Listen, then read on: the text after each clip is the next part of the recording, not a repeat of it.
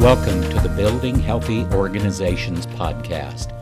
We understand how the human brain works and how that impacts behavior in the workplace. I'm glad you joined us today for our continued journey to understand how to build a healthy organization. So, welcome to part three of our series, Recession Proofing Your Organization. In the first two parts, we explored the importance of having an opportunity mindset versus a problem or a challenge mindset. Sure, there's going to be problems, there's going to be challenges.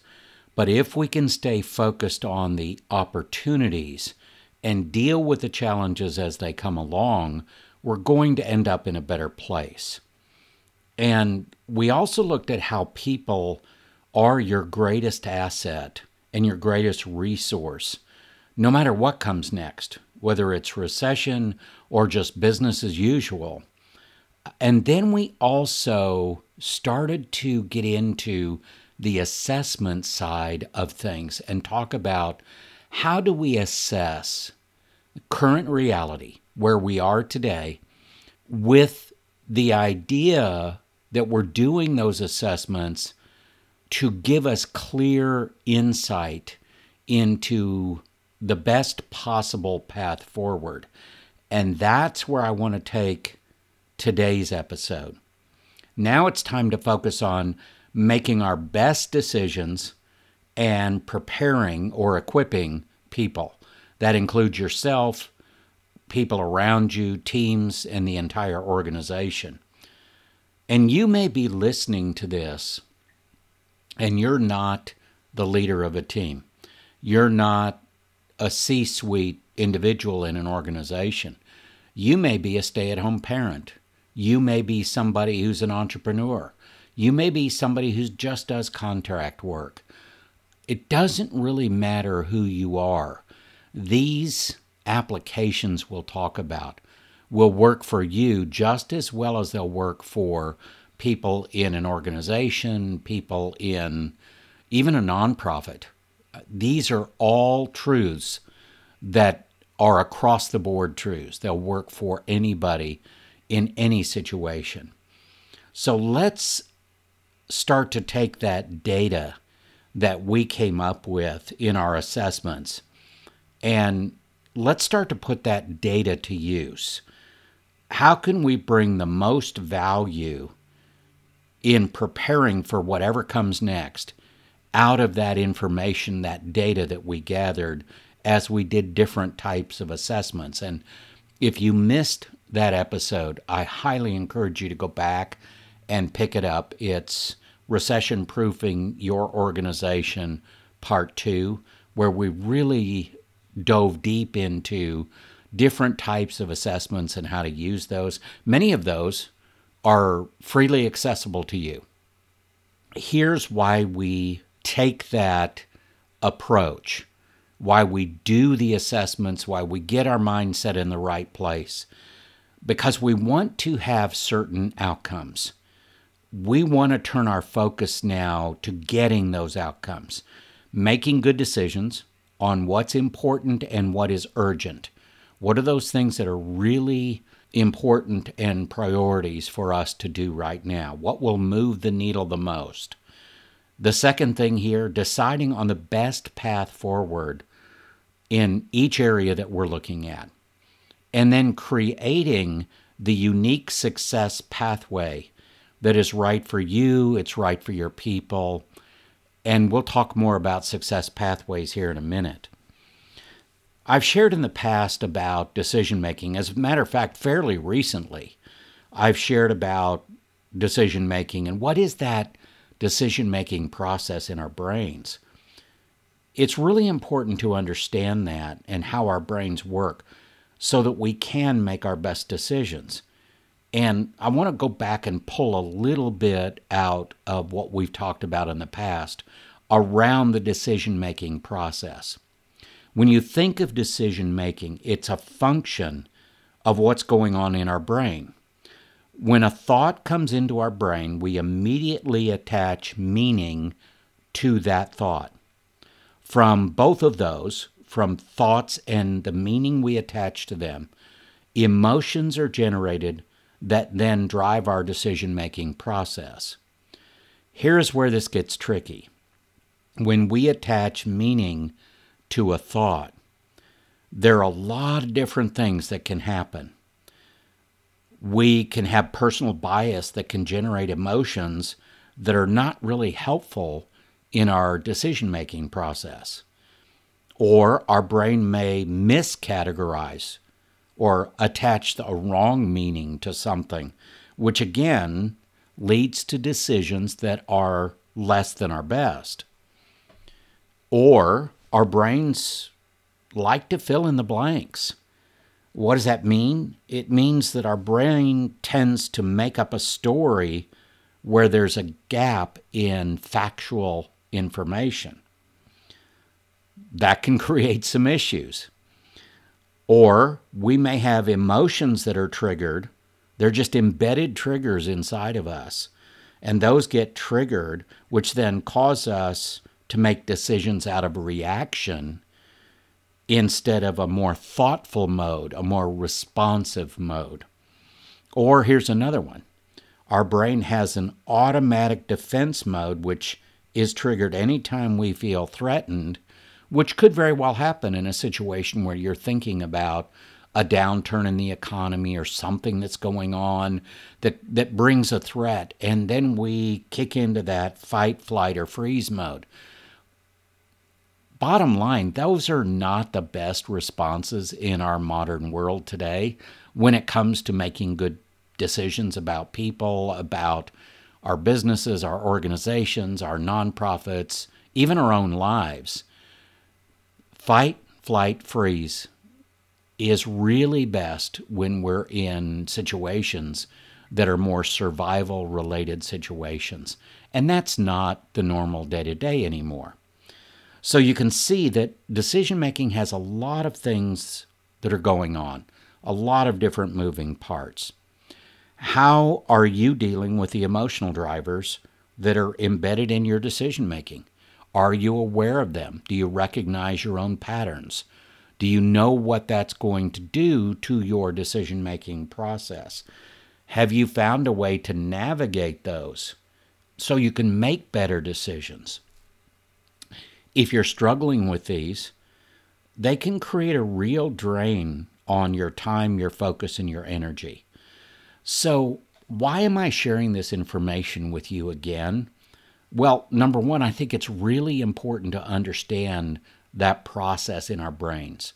How do we make good decisions? Because decisions are a huge part of planning and trying to prepare for an uncertain future. And bottom line, every future is uncertain. And we don't know what's going to happen tomorrow or the next day or next week or next month. So it becomes very important that we understand how to make our best decisions so that we can make our best plans and then just realize we need to be agile and flexible as things change. And our world is changing on a regular basis. I think we can all agree to that. When we start to make decisions that lead to plans, that lead to spending money or using up resources, we need to make our best decisions because there's a lot at stake. The better we understand how we make decisions and what our pitfalls might be individually, the better decisions we're going to make overall.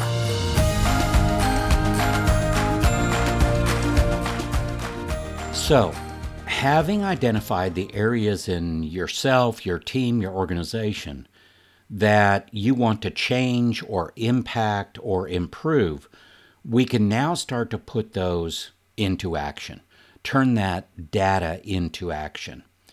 If you haven't done that yet, go ahead and jump on our website, eqfit.org. And if you go to our services page, you'll get a pop up that allows you to take that free assessment and get your results. And I actually look at every one of those assessments and give you some feedback on the ratings that you gave the different areas. I put some time into that. It's not canned responses. It is me actually reviewing what your ratings for the different areas are and giving you some ideas and suggestions and recommendations around those things. So, deciding on the best path forward is what we call creating a success pathway. A success pathway is unique to the individual, to the team, to the organization. I have created a success pathway toolkit to help with planning and implementing this for individuals, for teams, and of course for organizations. I'm going to use the Team Success Pathway tool as an example today. I've taken the word success and used it as an acronym. The first part of a success pathway is self awareness. Now, that could be team awareness, it could be organizational awareness. It's a concept of being aware of the following things the team must be made aware of their role, their expectations, the impact it has on others, and the resources that are available to them. The U stands for understand. The team needs to understand acceptable behavior and performance. What is the specific behavior and performance that that is appropriate for that team? The next letter is a C, which is competencies. What competency is needed for that team or competencies for that team to be successful? And we need to be specific about what those are. The reason that you have teams is most likely because you have complementary strengths and experience and expertise that different team members bring to the team. If everybody on the team looks exactly the same, I'm not sure that's a team.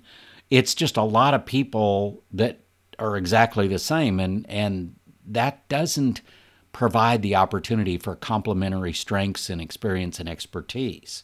So, competencies, there's a focus on competencies in our success pathway. And then consequences. People need to be aware when we do things right and when we accomplish what we want to, there are some good things that happen.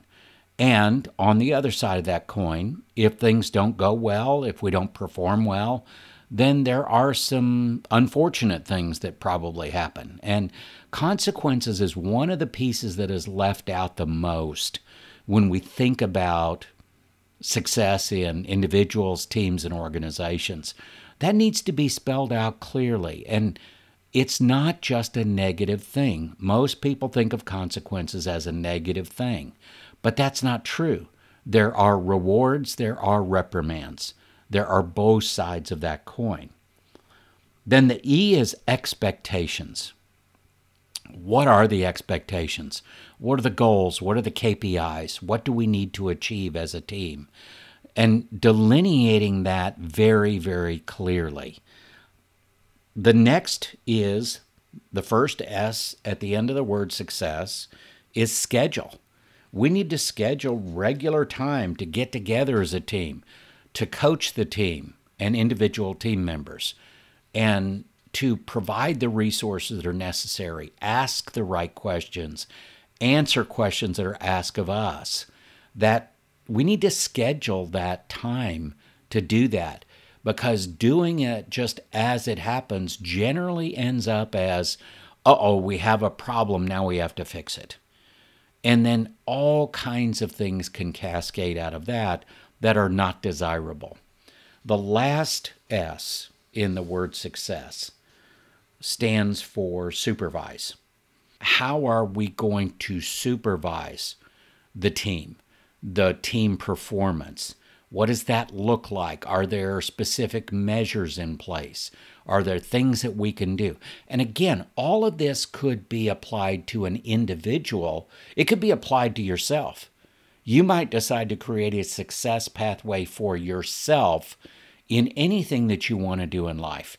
all of these elements apply in the same way that they do in business or nonprofits or to individuals, teams, and organizations.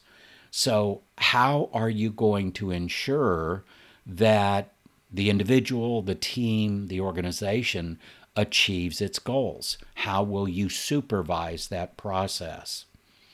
So, this is just one of the proprietary tools that we've created to help our clients, to help other people, to help the participants on our online courses. And it has been a very effective tool. We've got a lot of very positive feedback. One of the most difficult things to do is to create success pathways for people. We know what a machine is supposed to do. We know a manufacturing process, and we can easily set numbers and expectations around that. But how do you do that for your people? How do you do something that is really, truly measurable, actionable, and we can track progress? Well, this is how you do it. You make it super, super clear on what the expectations are and everything surrounding that so people can be successful. People want to have visibility into how they can be successful, how they're progressing on that success pathway, and they want to celebrate it when they reach a successful conclusion of some kind. These tools, this focus, helps us now to understand how do we prepare or equip ourselves and our teams and our organizations for what comes next.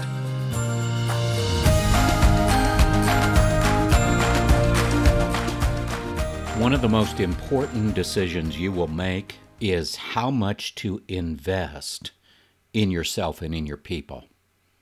No matter your role, no matter what you do, that's a critical decision.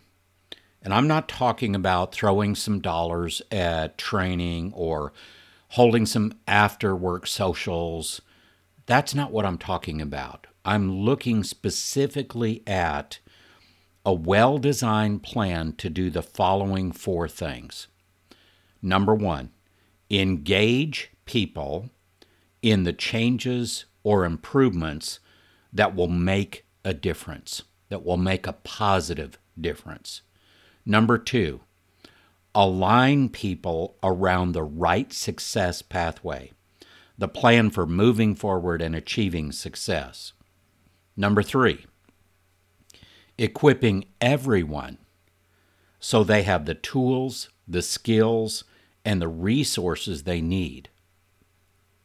Number four, sustaining that success through an intentional and ongoing review and refinement process. Those four steps are part of a very successful change process developed by a very good friend of mine, Larry Solomon, who has written a book, TMA Translate, Motivate, Activate. Uh, Larry was the chief people officer at Dr. Pepper Snapple and created this change process that took them to the top of the profitability charts in their industry for year after year after year. We have gotten together and worked on a project or two together, and we are looking forward to doing more of these large change projects for people who are really interested in making the changes needed in their organization.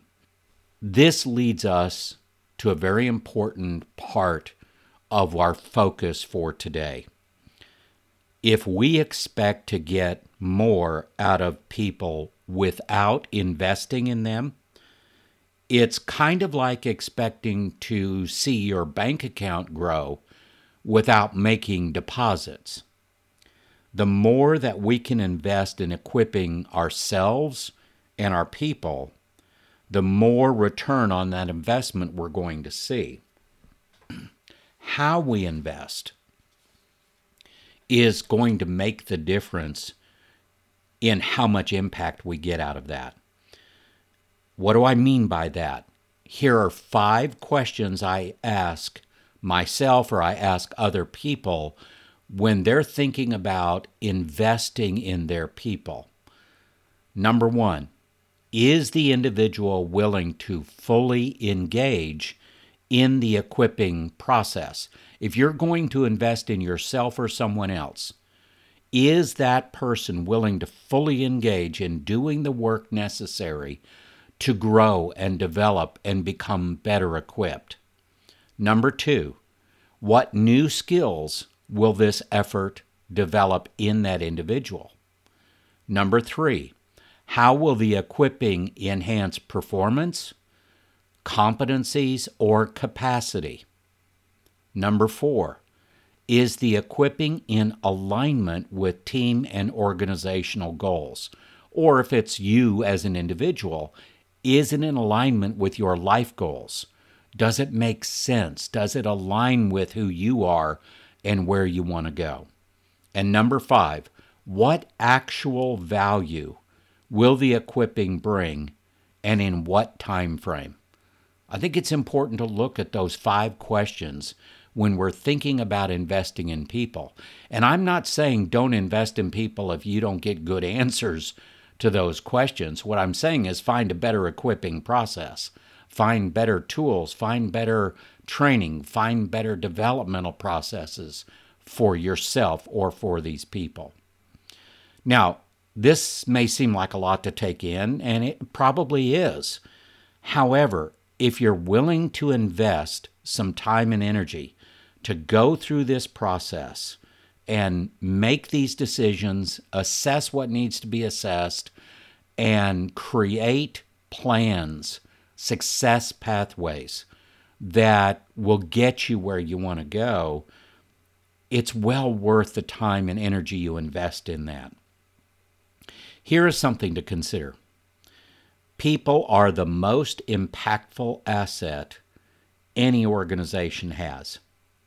Usually, what happens is when there's a downturn in the economy or recession sets in, the first thing to go is investing in people. Well, that's a problem because those are the people that are going to make the difference between thriving and just barely surviving. There is a direct correlation between how much you invest in people and how successful yourself, your team, your organization will be.